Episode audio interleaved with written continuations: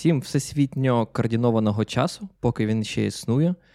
В ефетері технічно популярний подкаст «Що по коду». Сьогодні у нас випуск скорочений до двох ведучих. Пан Руслан займається Thanksgiving.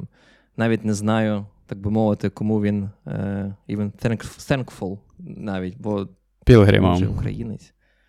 Пілгримом thankful, да? за те, що God bless America, за те, що він може там жити і насолоджуватись життям. Сьогодні будемо розмовляти про обробку помилок. Пан Роман знайшов і натрапив на дуже цікаву, може не так цікаву, статтю про обробку помилок і NullPointerException в Java. Але я хотів би сказати, ця стаття, до речі, вона у блогі Фейсбука. Пан Роман, розкажіть, будь ласка, як так трапилось, що такий глибоко поважаємий гуглер, як ви, читає інженіринг-блог Мета. Ти от сказав, я подумав, що я, мабуть, не підписаний на блог Гугла, до речі. Я підписаний на блог Мети, на блог Нетфліксу і ще чогось, але не Гугла. Я не знаю. Це історично так вийшло, ще до того, як я пішов працювати в Google. Вам дозволяють? Вам Сундар тебе, не знаю, не накаже через це? Я бачив, до речі, сьогодні новину, що планують 10 тисяч співробітників Гугла звільнити. Сподіваюся, я не потраплю в цей список. То нема кому буде працювати. Треба йти і підписатись на їх блог, бро. Давай. Ми в тебе віримо. Да, лише найактивніші залишаться. Да. Лише ті, хто готові працювати в Google 2.0. Сподіваюсь, до Маска не йде. Так, да, тепер нові тренди.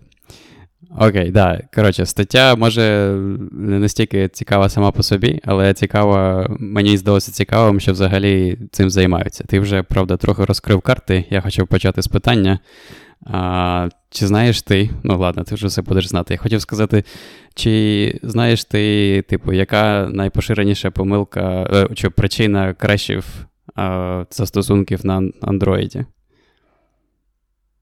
Вже знаю, Тепер, Exception, як вилось. Да, вони не проводять статистику. Але перш ніж хочу обговорити, я хотів запитати. Знаєш, от завжди, коли я бачу Java, мені здається, всюди є така інформація, що NullPointerException. От, я не знаю, це от просто стало в мене, мені здається, якась така чітка асоціація. Java, NullPointerException. Чому так сталося? Чому тільки про Java всі жартують про NullPointerException? Я не знаю. Думаю, всі жартують просто про Java, тому що найпоширеніша. А насправді проблема та одна і та ж всюди. Да? Це, до речі, той ще Тоні Хоар. Я подивився. Ти ж знаєш, хто такий Тоні Хоар? Не впевнений. Це, коротше... Хоар? Це той самий Хоар? Да, Хоар, який... Чи це інший Хоар? Я не знаю, як його прізвище правильно вимовляти, але да, це, мабуть, той самий, про кого ти думаєш, тобто той чувак, професор, який придумав алгоритм швидкого сортування. Ще там в 60-х роках. Я був не впевнений на рахунок його імені. Я не певен, як правильно вимовляти, може я неправильно вимовляю. Але так чи інакше, Тоні чим ще відомий, тим, що там у 60-х роках він розробляв там якусь мову програмування, ALGOL якийсь. І під час того, як він це робив, він придумав цю ідею з тим, що показчики чи посилання можуть бути ні на що, тобто нульові. І зараз... Там був його доклад, здається, років з 10 тому вже, трохи більше, де він називає це помилкою на $1 мільярд. Він вважає це своїм найбільшим провалом. І, що це призвело, ця от проста ідея, вона призвела до такої кількості проблем. І ми до сих пір з цим стикаємось там у Java і в інших мовах програмування також. Мені здається, навіть ходила якась легенда, чому це називається помилка на $1 мільйон, що там був якийсь, я не знаю, або банк на мільярд, або банк, або хтось іще. Мені здається, наче в 90-х, коли цей мільярд був набагато більше, да, там мав значення, ніж сьогодні. Так, зараз тільки мільярдів по світу, що вже і не цікаво. Треба вже щось там, трильйони, чи що там далі за мільярдами йде. Я лише знаю той в терабайтах, екзабайтах, а що після мільярду день не пам'ятаю. Це добре знати, кого треба звинувачувати за цей NullPointerException. Якщо нас слухають Java-розробники, знаєте, Тоні Хоар – це та людина, яку треба звинувачувати. Він просто, я сьогодні дивився той доклад його, і він такий каже, Я давно це зрозумів, але, типу, не хотів казати, бо якось це, типу, погано, що я знаю, що скільки вона коштує, ця помилка, і буду визнавати, що я це зробив, типу. Тому буду сидіти тихо, типу, не буду нічого казати. От, але так. Але, да, що цікаво... Стаття... Давай, кажи. Кажи. Ні, ти щось вже починав, кажи. Я хотів сказати, що да, цікаво те, що стаття, вона акцентує увагу про те, що це дійсно проблема, яка існує, і чим більше ваша кодова база, тим більше вона стає такою, яку складно знайти, і що мова програмування ніяк не захищає. І, відповідно, я так розумію, Facebook – це такий, знаєш, стаття, яка з одного боку вони комплексують, що є така помилка, але типу, Java – класна мова програмування, можна використовувати, і треба використовувати, і код дуже, коли в тебе просто мільярди строк коду, переписати його майже неможливо, особливо неможливо це зробити достатньо швидко. Відповідно, вони вирішили вирішити цю проблему тим, що написати якийсь свій лінтер, який буде шукати ці проблеми. Тобто такий статичний аналізатор коду, я не знаю, таке інше. Але знаєш, що мені в голову прийшло взагалі? Тобто, якщо вони змогли написати якісь формальні статичні правила, чому це не було якось формалізовано і стандартизовано з боку самого Java-компілятора, там Java-екосистеми? Чому це не стало якимось, якщо це дійсно такий біч Java, чому не зробити це частиною мови програмування? Да, це цікаве питання. Я думаю, там є типу два підходи. Перший, це вони ще з 8-ї Java, здається. Це, мабуть, що, знаєш, Java тих часів, коли ми з тобою програмували на Java. Може трошки пізніше, ніж ми програмували на Java. Що, Java пішла вперед, чи що? Та. Хто вже не програмує на Java 1.6? 8 Java — це та, знаєш, де додали лямбди, де додали, здається, поток, стрім, процесінг. Та не 7 було? Ні, здається 8. І от одна з речей. Мені подобається, як два експерта в Java, тут зараз ми з тобою. Ми, щоб потравити людей, які не слухають і програмують на Java. Може. Щоб в них бомбило. Да, ми головні експерти. Але от у 8-й Java додали тип optional. Тип optional, він дуже схожий на те, як такий підхід з функціональних мов програмування, де в тебе є тип обгортка над чимось, щоб замість того, щоб позначати відсутність значення цим посиланням на ніщо, nil, ти обгортаєш його в optional, і optional це кодує на самому типі. І сам тип позначає або щось конкретного типу, або відсутність того. І це все робить простіше у тому сенсі, що тобі прямо компілятор буде заставляти тебе щось робити з цим значенням і якось обробляти цей варіант, коли нічого не повернулося. Але те, що зазначають у цій статті цей чувак із Фейсбуку, що проблема з optional така, що багато коду вже на той момент, що існувало, який не використовував optional. Оце одна річ, а друга річ – це те, що те, як оці дженерики в Java працюють, та й взагалі, як Java працює, оце обгортання додаткове, воно, накладає додаткові розходи, і, просто повільніше, банально. Тому люди ігнорували або тому, що не хотіли змінювати код, або не могли змінювати код, або тому, що хотіли, щоб він працював швидше. Знаєш, про що я думав, насправді? Я думав про те, коли прочитав цю статтю, чому взагалі так сталося? Чому взагалі NullPointerException існує? Тобто ми точно знаємо про обробку помилок, як ми зазначили, а ми з тобою там сконцентрувалися саме на цій проблемі. Але це це не причина, це наслідок проблеми. І відповідно, якщо обговорювати про які засоби є обробка помилок, це exception. Відповідно, звісно, NullPointerException – це, скоріш за все, якби, так би мовити, взагалі, якщо поділяти помилки, їх можна поділяти, мовно кажучи, на user помилки і програмер з помилки. Тобто юзер помилки – це ті помилки, які ти очікуєш. Це хтось зробив якийсь неправильний ввод, якісь дані, і ти хочеш їх відловити і якось відповідно обробити, і щоб програма не крашилась. Помилки системні, такі як програмерські помилки, це коли ти про щось не подумав. Ти про це не подумав, і відповідно про якийсь edge case.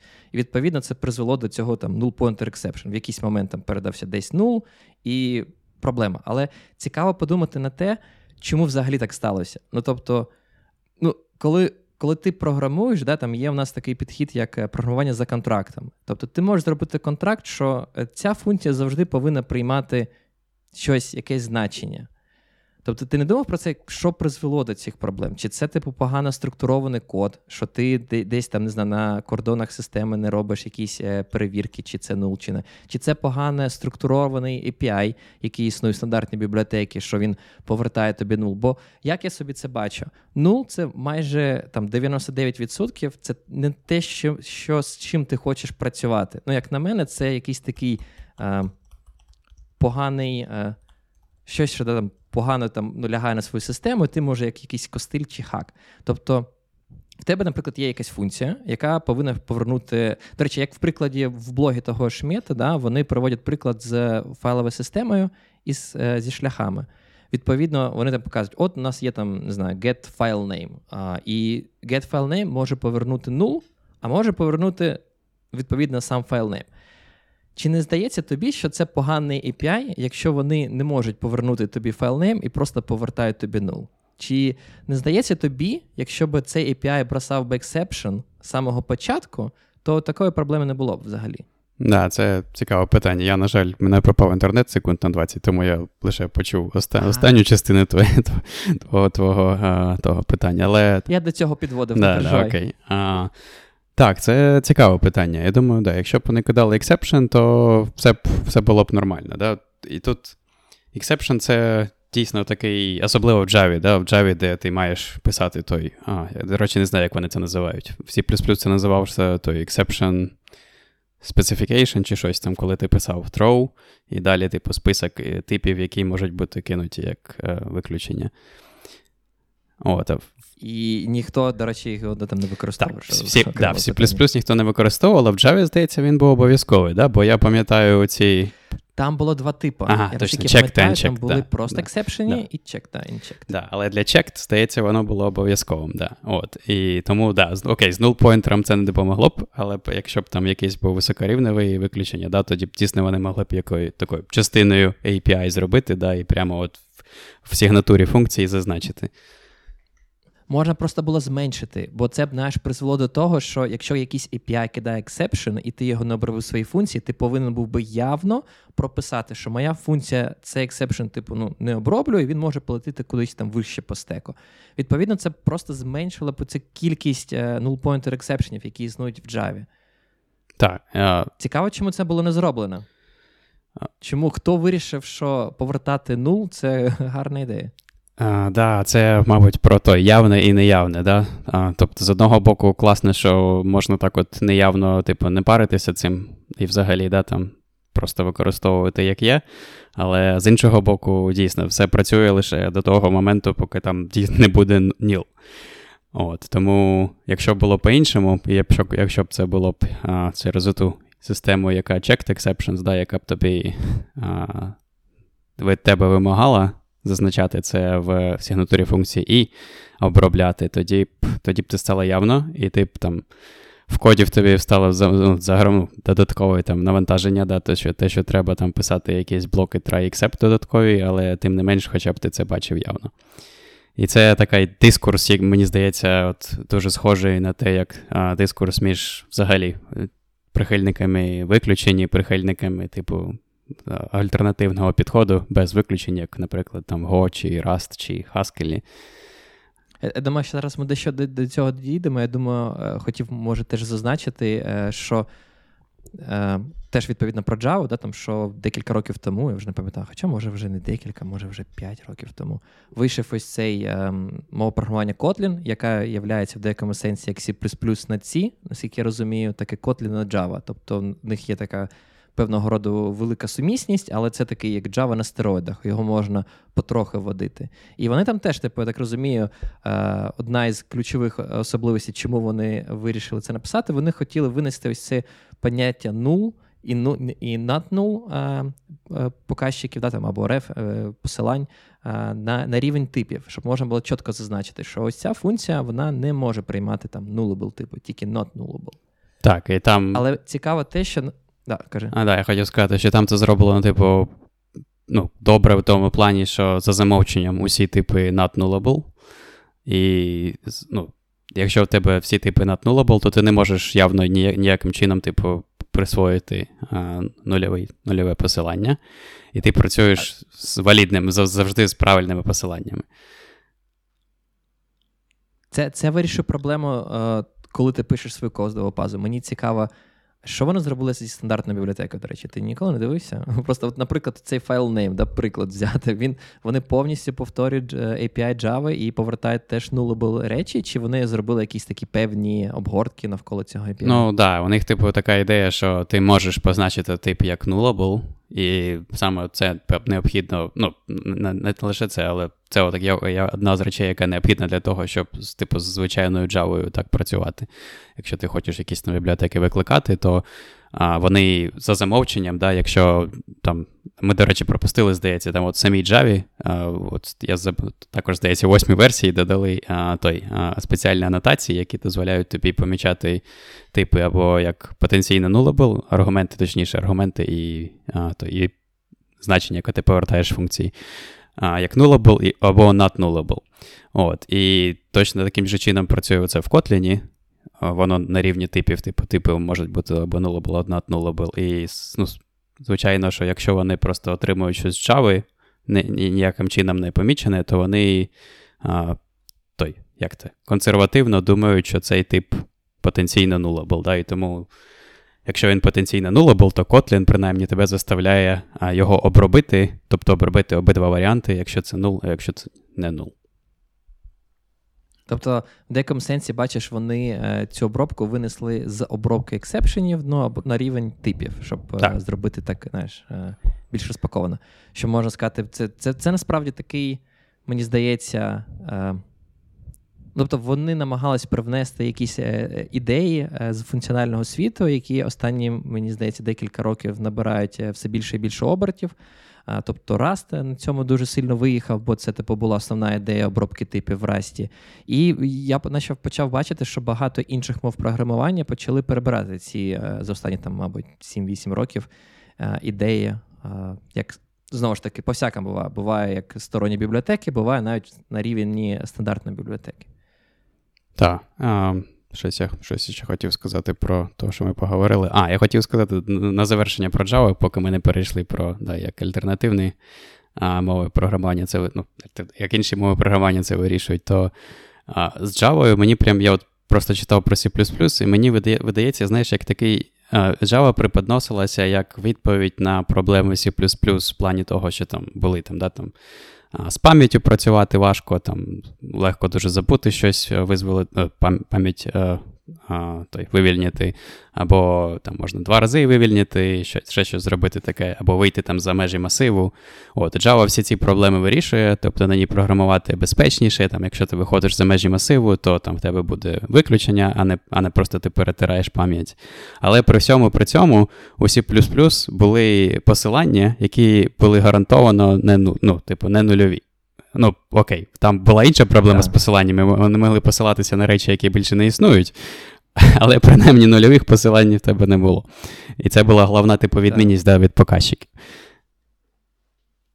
Так, до речі, це класно. Тобто ми затронули C++, і це, до речі, інша тема, яку я хотів обговорити, що там існує якийсь такий, не знаю, не міф. Знову ж таки, останні роки набагато менше, але до того дуже було такі великі батли, як там Vim проти Emacs, точно так же були батли ексепшени проти неексепшенів. І особливо, мені здається, це стосується світу C++, де історично в нас був альтернативний підход, такий, як там в мові програмування C, і де, я думаю, також варто зазначити, що ексепшени були дуже погано реалізовані. Ну, тобто, покладаючи руку на серце, треба сказати, вони там були дуже погано реалізовані. Там було стільки нюансів, наприклад, якщо ти кинеш ексепшен під час конструювання якогось об'єкту, то там в тебе дуже легко могли залишитись меморі-ліки. Бо якщо ексепшн кидається під час конструювання об'єкту, якщо не помиляюсь, то в тебе не викликається деструктор цього об'єкту, і якщо не до того моменту вже були залоковані якісь певні ресурси, то все, просто це буде типовий меморі-лік. Мені здається, там навіть були такі купа книг по типу там Effective C++ від Скотта Мейерса, де там правило номер раз, ніколи не кидайте ексепшни в конструкторах. І от мені здається, це дуже погано. Це ж з чого боку. Ну, єдиний спосіб сигналізувати про помилку з конструктора — це кинути exception. Ну, там треба дивитись, коли ти його кидаєш. Мені здається, там є приколи, пам'ятаєш, там в C++ є тіло конструктора і є список ініціалізації. Да, initializer list. І мені здається, що, типу, правило великого пальця, так базова рекомендація, завжди там робіть щось там в initializer листі, там навіть виділяйте пам'ять чи щось таке. І от мені здається, там ще була ця різниця, коли ти кидаєш exception. Чи це було в тілі конструктора, чи це було в initializer листі. Я точно пам'ятаю, що там був кейс, коли в тебе є memory leak. Ага, окей. Ну, це вже, мабуть, стало краще ж, да? Стало після там 11-го стандарту краще, бо зараз у нас там є ці, ну, смарт-поінтери, там вся шняга. Ну, все одно, там, до того моменту, як ти, ну, там, якщо в тебе там якщо в тебе просто new впав, то, типу, окей, ти вже нічого не можеш зробити. А якщо ти там new зробив, обгорнув це в показчик, так? Показчик, ну, цей розумний показчик, він же вивільнить пам'ять, так? Я ж правильно розумію, навіть якщо це конструктор, чи неважливо, де це. Так, це правда. Ну, так і повинно працювати. Але там все одно, я впевнений, досі є нюанси. Я не думаю, що вони можуть це дуже просто виправити, не змінивши свою memory-модель. Типу модель пам'яті, як вони працюють з пам'яттю, які там, коли викликаються деструктори, коли конструктори, бо це впливає. Це такий, знаєш, в деякому сенсі зворотня несумісна зміна, яка може призвести до таких серйозних проблем. Я взагалі очікував, що ти мене почнеш тут травити знову і скажеш про Style Guide від Google для C++. А, те, що, типу, не треба використовувати. Ти сам, коротше, просто попався. Я забув. Блін, але точно, вони ж кажуть, не можна використовувати ексепшени. Я забув. Чому?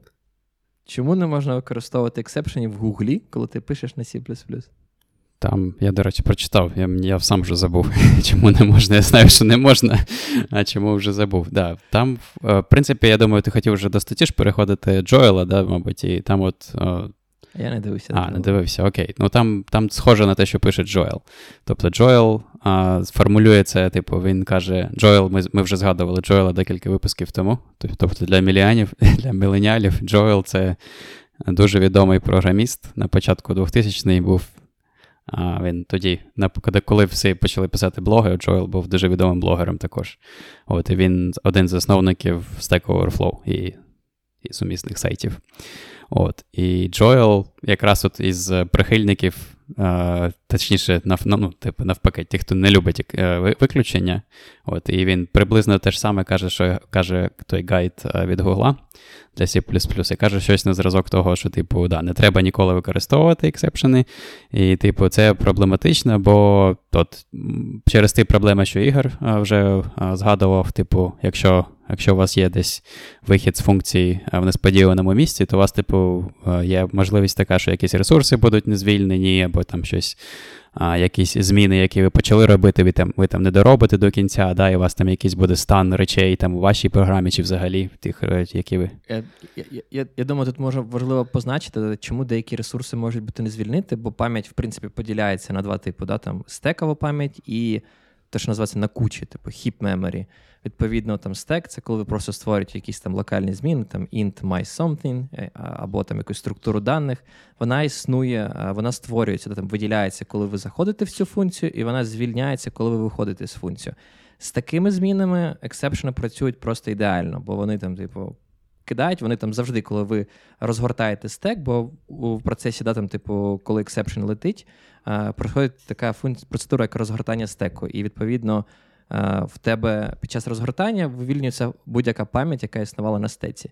Якщо ви зробили просто таке виділення пам'яті на кучі, це просто якась окрема кусок пам'яті, ви, типу, її виділили, але стек нічого про неї не знають. Відповідно, коли кидається ексепшен, і ви його не обробили, і ніде там вручну явно не звільнили цю пам'ять, у вас виходить memory leak.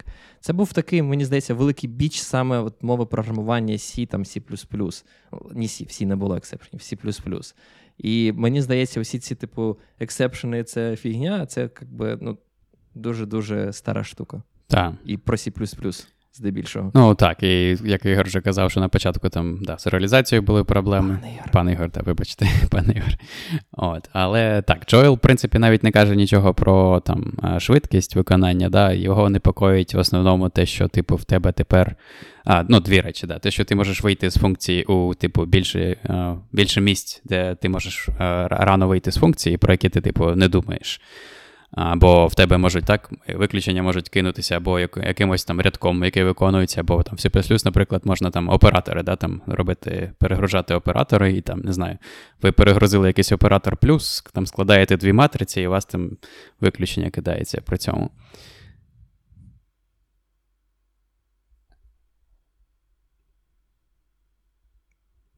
Пане Роман, це у вас проблеми з інтернетом?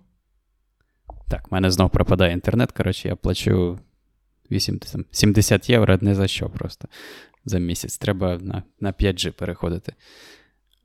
Starlink від Ілона Маска. Так, я сподіваюся, ти про матриці і про виключення почув, так? Ну, мабуть, і там я... Я почув тільки... Я думаю, що ми почули тільки про те, що ти сказав перегрузити оператор плюс, який додає дві матриці, кине ексепшн, і що трапиться? Я маю на увазі, що ти, типу, можеш не думати про те, що от у цьому місці в коді, в тебе, по суті, виходить вже вихід з функції виходить, тому що в тебе якесь виключення, яке ти тут не обробляєш, і воно полетить нагору.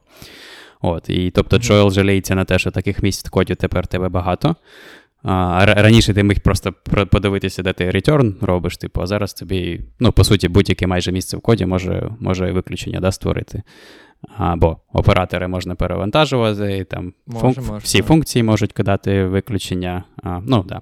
От, і друге, це те, що... вибачте, ти ж хотів сказати. Ні, я хотів договорити. Те, що друге, це коли вже кинули виключення, то, типу, в тебе воно летить нагору, і хтось десь має обробити, але незрозуміло, хто йде. От і це, мабуть, також згадує цей Style Guide від Google. Це типу, що коли ти змінюєш тіло якоїсь функції, тобі завжди треба думати, окей, а ті, хто мене викликають, чи транзитивно, хто викликають тих, хто мене викликає, типу, а вони розраховують на це чи не розраховують. І от такі от зміни, типу, їх потім важко, далі по кодовій базі, типу, розносити.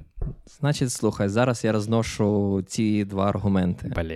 Почну з останнього, бо його простіше. Мені здається, треба думати про ексепшни, як про частину і твого API.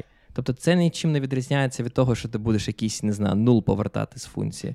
Бо це частина API. Тобто, відповідно, ті, хто використовує твій API, вони повинні, по-перше, очікувати весь рейндж, типу якихось значень, які ця функція може повернути, і також вони мають полагатися на те, що певні ексепшени можуть бути кинуті. Тобто, я не думаю, що це якась велика проблема. Це просто частина твого... Так, але ти ж тоді маєш якось їх, типу, там, список їх мати, якийсь, наприклад, як в Java, не так, як в C++. В тебе є документація для твоєї бібліотеки, для твого коду, ти можеш це писати, там, не знаю, ID може тобі казати. До того, що якщо б ти повернув... Давай просто розглянемо, і це одразу повернемось до того, що було всі, Тобто, як існував світ до ексепшенів. Тобто, по факту, він існував дуже погано, бо існувало там декілька підходів. Перший підход – це коли ваша функція просто повертає якийсь інтеджер, який казав, чи виклик цієї функції був успішний чи неуспішний. Там, умовно, 0 вважався успішним викликом, будь-який інший інтеджер, там, -1, -2, -3, -4 і все інше, типу, вважалось неуспішним викликом. Тобто, коли ви зробили такий виклик, вам все одно потрібно знати про всі потенційні значення, які можуть повернутися, щоб їх обробити. Щоб, не знаю, якщо там наша функція повертає вам якийсь там ім'я файла, вам потрібно знати, чи файл існував на диску, чи не існував. Бо якщо не існував, можливо, ви хочете якийсь інший спробувати відкрити. Тобто вам все одно потрібно знати. Мені не здається, що це якась велика різниця між тим, що ти знаєш якийсь інший там інтеджер, який там, умовно кажучи, кодує твою помилку, чи якийсь певний ексепшн. Це просто два різних підходи. Але є такий нюанс з цими інтеджерами. Він полягає в тому, що код виглядає дуже кривобоко, дуже нефункціонально. Це означає, що якщо вам треба повернути, умовно кажучи, ім'я файла, то в світі C, C++, це виглядало так, що ви передаєте показчик на якусь область пам'яті, або там, не знаю, посилання на якусь область пам'яті. І функція, вона неявно мутує ці значення. Відповідно, це якийсь такий сайд-ефект, який дуже непрозорий. Ви просто викликаєте багато функцій, завжди повертаєте якісь інтеджери, там цілі числа, да, їх аналізуєте, а просто щось там мутує, ну, передали, передаєте. І це просто виглядає погано. Ви передаєте 5 аргументів, там 4 з них буде як read-only, а 5-й мутує. Це дуже непрозоро. Я б сказав би, що не тільки це виглядає погано, а ще це не композується. Тобто ви не можете зробити там виклик функції, да, там результат передати в іншу функцію, результат передати в третю функцію. Типу вам потрібно там створити ці зміни на стеку, да, там викликати функцію, передати показчик на цей вихідний аргумент. От, і... Я тільки побачив, що з мене жартують, що типу серйозна документація. Ну, погоджуюсь. Документація, мабуть, поганий приклад. Так. Тому, відповідно, існують більш такі, да, там, мабуть, сучасні засоби, до яких ми зараз, я сподіваюся, дійдемо. Так, ти хотів ще перший аргумент спростувати. Ні, оце, типу, да, перший аргумент, по факту, мені здається, про як існувати до. Але, да, перш ніж я скажу, це є альтернатива цьому. Тобто наші функції можуть повертати, відповідно, якісь типи даних, структури, все класно, але що ми маємо? Ми тоді маємо те, що має Windows API. Це коли у вас є якась скрита від вас глобальна зміна з помилкою. У вас є, там, не знаю, сотні функцій, ви викликаєте функцію, вона вам може щось повернути, але вам не можна довіряти цьому поверненому значенню. Бо ви повинні після цього викликати якусь іншу глобальну функцію, яка вам скаже, а трапилась ли помилка, чи не трапилась помилка. І це ще гірше, як на мене. Бо у вас може бути така ситуація, коли ви забули обробити функцію, яку ви викликали напередодні, викликали наступну функцію якимось чином, потім викликали помилку, і ви вже не знаєте, чи це була помилка минулої функції, чи це була помилка позаминулої функції. І зрозуміти, відтрактувати якось ось цей типу умовний інтеджер, ну, стає ще гірше, як на мене. Тому, ну, ексепшн наше все. Ну, вони набагато краще, ніж те, що було раніше. Да, оцими з глобальними get last error, це взагалі така, блін, це щось дуже дивне. От, і якщо це навіть глобальна зміна, да, то це там не працює там, в багатопоточному коді. Там, якщо це якийсь thread local, окей, це може працює, але там... Може в них mutex. Ні, я на умазі, що якщо ти там, навіть якщо mutex, да, типу, якщо ти там з різних потоків намагаєшся щось зробити, і там одна, ну, навіть якщо це все правильно працює, то одна помилка перезатирає іншу, принаймні. Так. Ну, ладно, можна на тредлокалах, мабуть, зробити, але тоді з тредлокалами там проблеми почнуться, якщо ти хочеш якось там не паралельне програмування, да, якесь там програмування асинхронне, коли в тебе на одному потоці багато різних виконується паралельне, типу корутін або чогось. Ну, ладно. Окей, я згоден, що без ексепшенів ще гірше. І це, до речі, цей аргумент, який ти привів, це була, типу, відповідь на цю статтю Джоела. Була інша стаття. Того чувака я, на жаль, не знаю. Його звати Нед, але я не знаю, хто він саме. В смислі не знаєш? Це ж чувак з Python ком'юніті, автор coverage.py. coverage.py, окей. Один із розробників платформи EDX. О, окей. EDX це називається? EDX, мабуть, я не знаю. EDX. Да, от і він каже якраз про те саме. Він каже, що як тільки ми як тільки ми починаємо повертати ці статуси, ми забрали один з каналів для повертання інформації з функції і перетворили його на позна що. І, типу, нам доводиться використовувати або ці глобальні зміни, або тредлокали, або вихідні параметри, про які говорив пан Ігор, і записувати в це вихідні параметри. От, і, як я вже казав, вигідні параметри, якщо робити, то тоді функції не композуються. От, і, да, і він каже, що з ексепшенами набагато, типу, все простіше. І в нас можна повертати звичайні значення, як ви б того очікували, і сигналізувати помилки через, типу, такий канал збоку, який створений додатково, спеціально для сигналізації помилок. Але я знаю, що я хочу додати. Я згадав ще одну неприємна особливість життя і світу без ексепшенів, знову ж таки, на захист ексепшенів. Це обробка помилок. Відповідно, що якщо у вас функція, яка може вийти, умовно кажучи, з якимось ексепшеном, не ексепшеном, я не знаю, і у світі, я не знаю, насправді це про це чи не про це, але я пам'ятаю принаймні, що у світі C, да, коли у нас не було ексепшенів, дуже часто вони використовували GoTo для того, щоб просто пригати такий безумовний джамп до якогось строчки коду, де вони роблять якийсь такий загальне очищення, загальний такий error-handling. І, ну, як на мене, це ж просто капець. Ну, так не можна жити. Да. Go-to – це дуже, дуже небезпечна штука, бо, по-перше, вона ніяк не захищає нас від того, щоб звільнити якісь там виділені куски пам'яті. По-друге, вона може пригнути через якусь там, не знаю, тупу помилку просто в іншу функцію.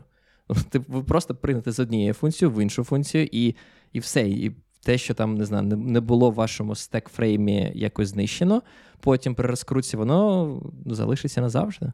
Це може, це в кращому випадку воно залишиться назавжди, а в гіршому випадку призведе до того, що у вас просто буде якийсь там memory corruption трішечки пізніше. Так, з цими клінапами дійсно складно. Якщо ви там подивитесь код якогось ядра Linux, наприклад, то там оці go-to cleanup просто постійно, бо інакше нічого не зробиш. І дуже легко забути, да, щось, типу, там, де ви робите return, або там break якийсь рано, то дуже легко забути, що вам потрібно стрибнути саме на cleanup перед тим, як вийти з функції, наприклад.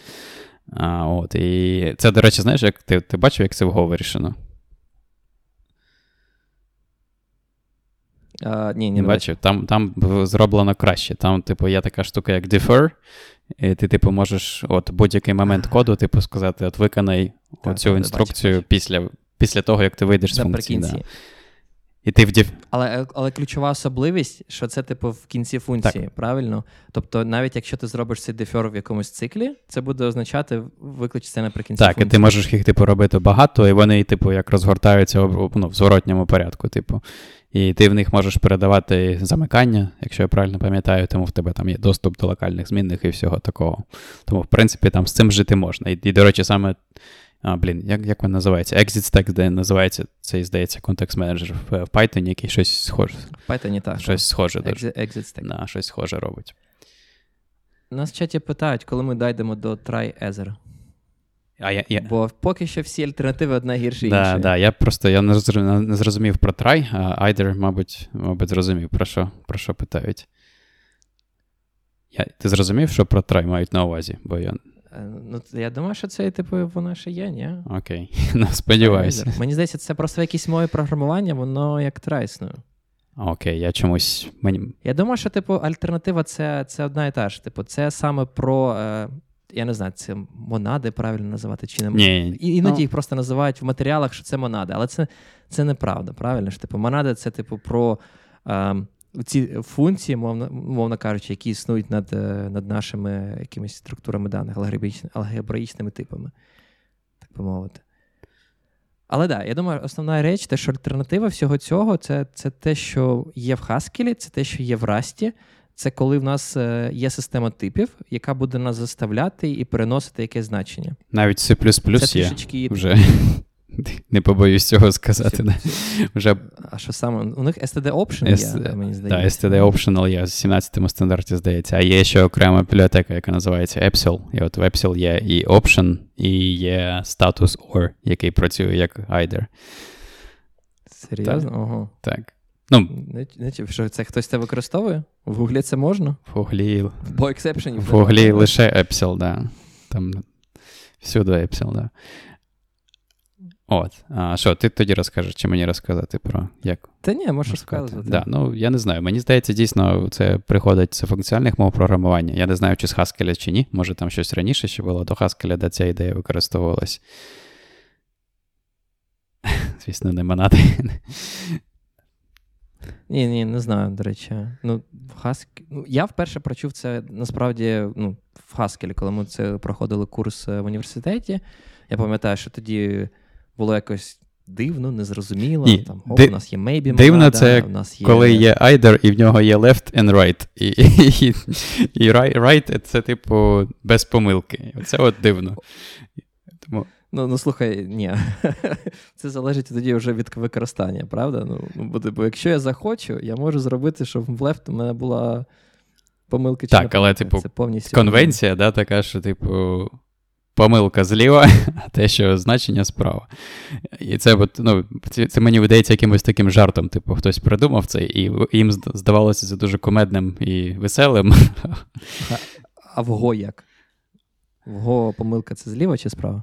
О, блін, ти можеш і так, і так.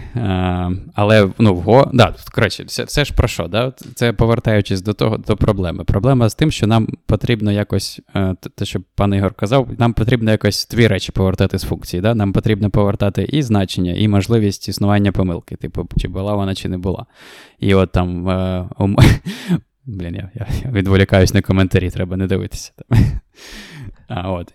Я, якщо чесно, пішов подивитися, що таке try either, це Scala. Окей. Цікаво те, що ще перша лінка, яку нагуглив на документацію, я відкриваю, вона пише not found. Блін, Scala більше не існує, все, чи що? Да. От, то мені здається, це просто проблема з тим, що от таких мов програмування, як там C чи C++, да, ми не могли повернути там два значення з функції, ми могли повернути лише одне. Тобто, наприклад, в Go це вирішується тим, що можна повернути два. І класичний варіант – це ти повертаєш те, що мала функція повернути, і повертаєш помилку, чи вона була, чи ні. І далі ти маєш якось це обробити в тому місці, де ти викликав функцію, і тому ти пишеш там if error не дорівнює nil, тоді робиш щось, інакше робиш щось інше. І то, що це, як це виглядає на практиці, це багато, у чому була сила виключень, те, що багато такого коду, де ви отримуєте цю помилку, ви не можете її обробити. Єдине, що ви можете зробити, це прокинути нагору. От, і у випадку виключень це було прозоро, все робилося за вас, а тут потрібно це робити, перевірку руками, і там якось прокидати нагору вже також руками. І тому код на Go виглядає як багато if error не равно nil, не дорівнює nil, і там return щось. Return error. Частіше за все той самий. Інколи трохи інший. Але насправді це нічим концептуально не відрізняється, те, що ми мали всі з головними. Відрізняється. Я погоджуюсь, бо в нас, error type може бути якийсь більш продовільний, не просто інтеджер. І у нас інтерфейс стає трішечки більш чистіший, що немає цього імплісит змін. Тобто, ми можемо просто мати як return щось, і воно як пара. Так. В деякому сенсі це, до речі, дуже сильно схоже там, на цей result trade, на result тип з Rust, чи на either. Просто те, що зроблено в Rust і в Haskell, може, в Haskell спочатку, потім в Rust. Це наступний рівень. Да? Тобто в Go стало краще тим, що можна повернути дві речі з функції, можна повертати справжній тип, не треба вихідні параметри, але треба заморочуватися з тим, щоб все одно прокинувати нагору все це. І весь код перетворюється на оцій, boilerplate, просто прокидування нагору, замість того, щоб писати вже саму логіку з вашої функції. А як це зроблено в Haskell, наприклад? В Haskell зроблено це таким... Go 2.0 все вирішить, чи там Go 3.0. 2.0. Маск прийде, коротше, порядок наведе. Треба ще маска не вистачало. Що зроблено в Haskell? Тобто, по-перше, є два різних типи. Обидва типи працюють таким чином, що вони обгортають ваш результат. Один, мабуть, повертаючи до самого початку, є тип, який називається Option, чи optional, чи... Maybe. В Haskell він називався Maybe. Кожна мова програмування, кожна по-різному називає, щоб було веселіше. Щоб просто... в Haskell, якщо чесно, це якийсь взагалі жах. Maybe значення лежить як just something і nothing, альтернатива nothing. Капець, це якийсь просто взрив мозку. Мені здається, option – це набагато краще ім'я, яке можна було придумати. Але концептуальна ідея дуже красива, бо ви завжди повертаєте якийсь тип. Цей тип – це просто обгортка над іншим типом. І пан Ігор згадував про алгебраїчні структури даних, тобто у цього maybe є два конструктора, два варіанти. Один варіант – це нічого, nothing, і інший варіант – це just щось. І коли ви повертаєте у цей тип, то ви з типом працюєте, там, як з всіма іншими типами, у нього є якийсь інтерфейс, і, тобто, який вас зобов'язує, наприклад, що ви не можете просто всередину залізти. Тобто, щоб залізти всередину, треба щось зробити. І те, що можна робити в Haskell, наприклад, там підхід такий, що ви частіше за все робите, наприклад, або паттерн матчинг, який дозволяє вам, ну, типу, написати та, такий оператор, який обидва варіанти обробляє і щось робить в залежності від того, яка саме гілка коду виконується. От, або другий варіант, який також там в чаті згадували, здається, і пан Ігор згадував, це через те, що цей тип Maybe, він реалізує інтерфейс монад, то ви можете всі оці монадні оператори використовувати, і можна, типу, там дуже красиво через там спеціальний оператор зв'язати декілька операцій, які самі по собі не очікують, наприклад, там, ну, там щось на зразок, там, не знаю, ви хочете там помножити два числа, да, там, і там операція, яка на вхід вам доставляє це число, вона може повертати замість просто числа maybe число. От, і цей от оператор, він дозволяє розгорнути, типу, результат першої операції, запхнути його в наступну функцію, типу, та функція вже починає повертати не просто число, а maybe число, і так от можна їх, типу, підряд написати багато, і, типу, таким чином композиція коду. Це можна такий пайплайн вибудувати в деякому сенсі, да. Тобто не потрібно кожен раз після кожної операції робити перевірку, чи була помилка, чи не була помилка, писати іфи. Ми просто кажемо, що там щось повернулося, ми потім зроби щось, якщо там окей. Зроби щось, якщо там окей. І саме в кінці ми можемо повернути. Знову ж таки, ми повернемо або помилку, або вже фінальне значення. Це дійсно типу, доволі таки цікава ідея. Але у цього підходу це теж є недолік. Але я до нього дійду. Давай, Дамаш, ти хотів розказати про Result і про Either. Я просто хотів підсумувати, що ця от штука, вона дуже класно композується. І, типу, функції, які ви пишете, їм не ну, точніше, ті, які ви викликаєте, їм не обов'язково знати про присутність цієї помилки.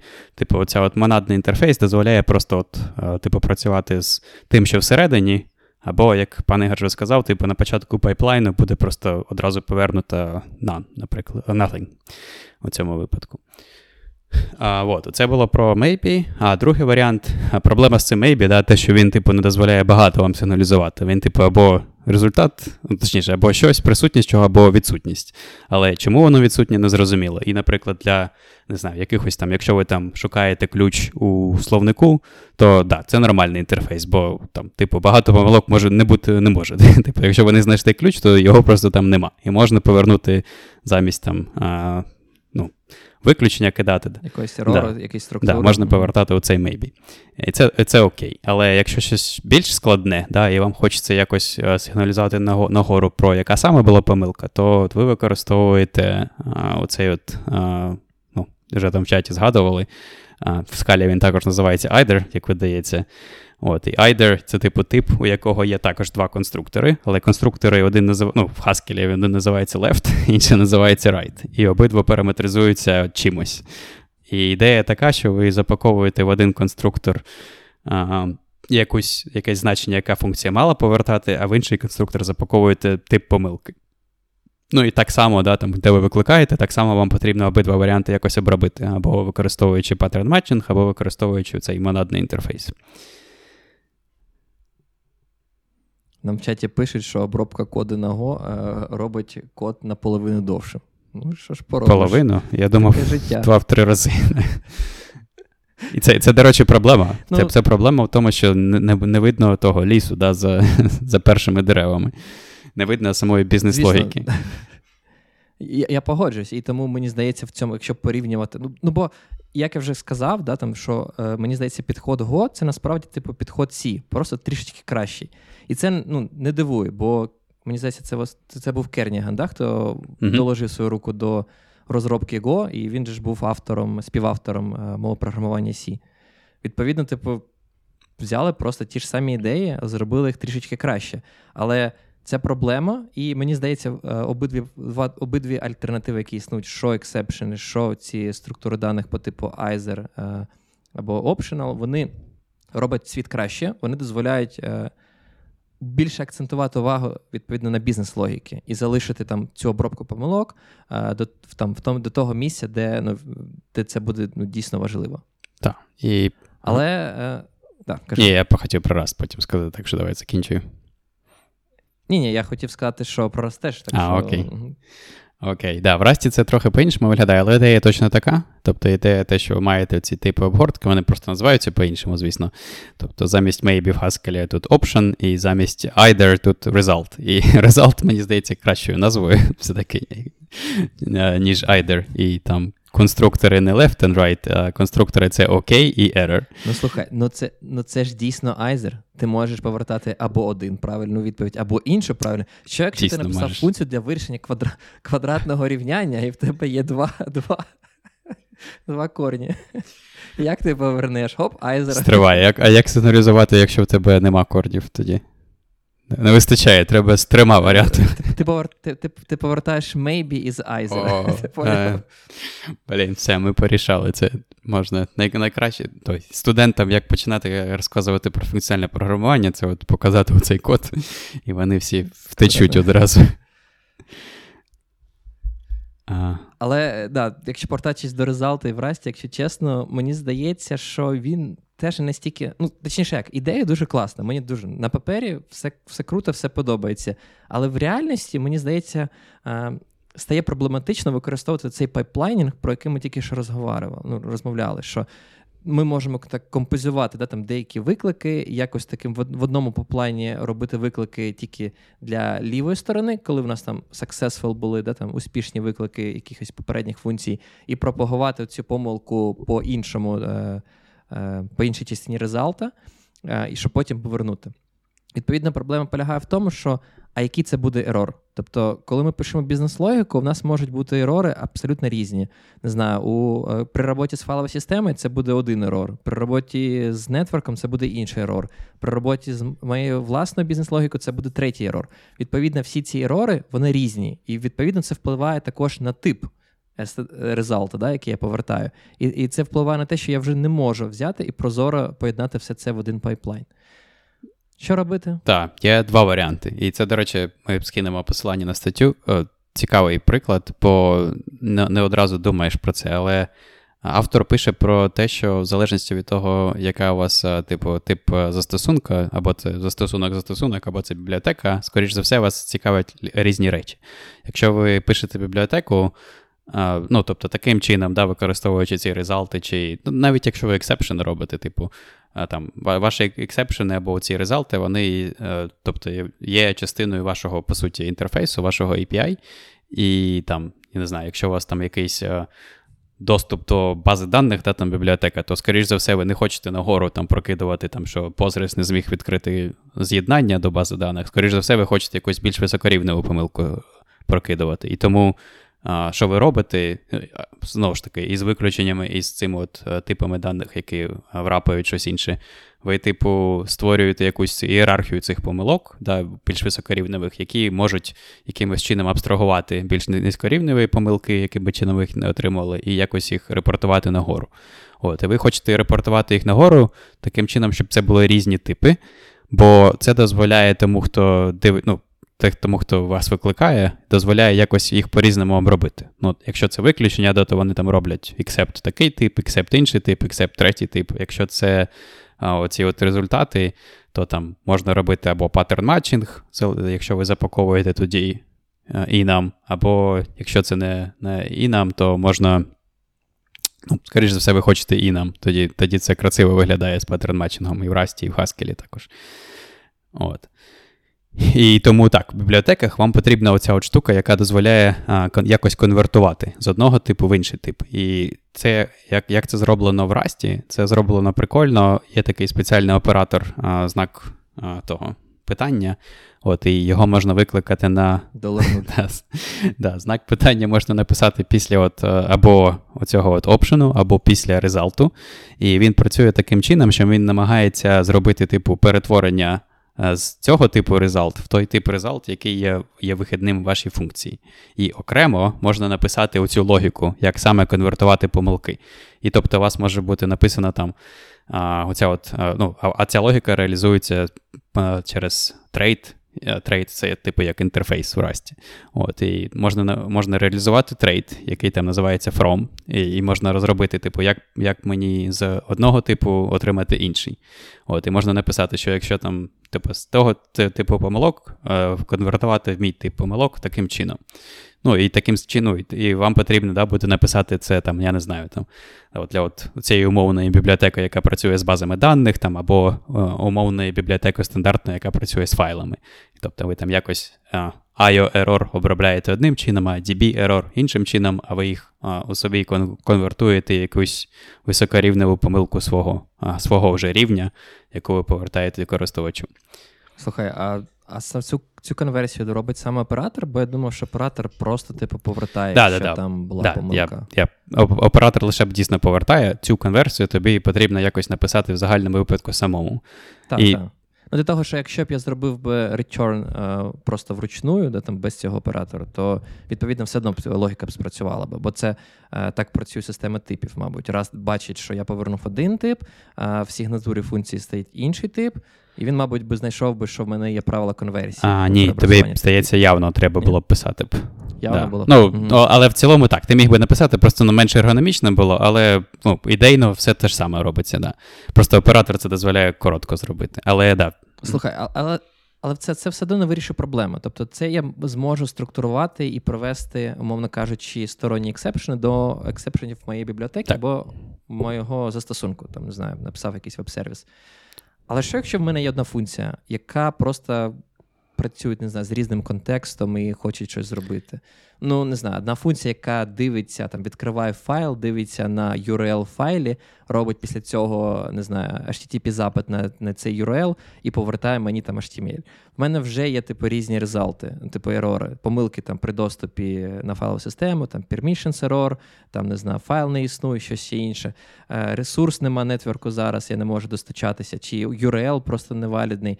Як мені це зробити, записати в пайплайн красивенько, щоб, типу, не дуже акцентувати увагу на обробки всіх помилок. І просто сказати наприкінці, що, ну, знаєш, я не знаю, що там трапилось, але нехай воно повертається. Чи можна це так робити? Так, це от, до речі, в тій же статті, це от автор проводить як, типу, підхід альтернативний, да? От як пан Ігор вже розказав, що якщо от пишете саме от застосунок, то, да, скоріш за все, от є у вас якась там головна функція, яка от декілька етапів проходить, да? І якщо перший впав, наприклад, ми вже не можемо прогресувати вперед, нам потрібно просто впасти і репортувати якусь помилку.